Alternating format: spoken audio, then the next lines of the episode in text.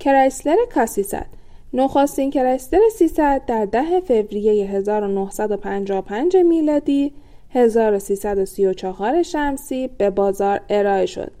در طول یک سال به تعداد 1725 دستگاه از این خودرو کوپه آمریکایی تولید گردید.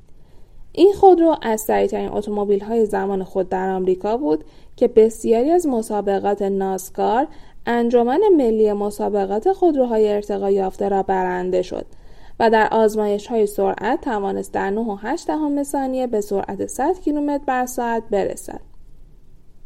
کرستر 300 علاوه بر اینکه قدرتمندترین خودروی تولیدی در زمان خود به شمار می‌رفت به لطف سیستم تعلیق سنگین در بین بهترین هندلینگ ها نیز قرار داشت و در واقع پیشنمونه برای ساخت ماشین های قدرتمند دهه های بعدی تلقی شد.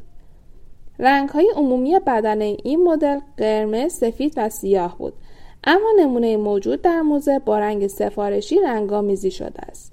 ساعت الکترونیکی بر های دو سرعته استاندارد و نیز پنجره ها و صندلی برقی از تجهیزاتی بود که به این خودرو اضافه شد.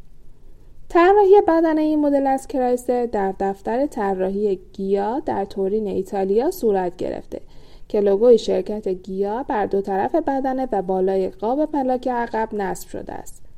نام این مدل از موتور همی الهام گرفته شده که دارای موتوری 8 سیلندر بود و عدد 300 در انتهای نام این خودرو نشان دهنده قدرت موتور آن یعنی 300 اسب بخار بود. کرایسلر کاسی 300 لوکس موجود در موزه هدیه محمد رضا پهلوی به همسر دوم خود ثریا اسفندیاری بود که در اوایل سال 1956 میلادی 1335 شمسی کار ساختن به پایان رسید. این خودرو با توجه به سفارشی بودن به یخچال، سیستم تهویه مطبوع و مینی گرامافون در داخل داشبورد مجهز بوده و دارای دو عدد باتری برای تأمین برق عمومی ماشین و نیز تأمین برق تجهیزات جانبی مانند یخچال و گرامافون می باشد. داشبورد و فرمان این خودرو آب کاری شده است.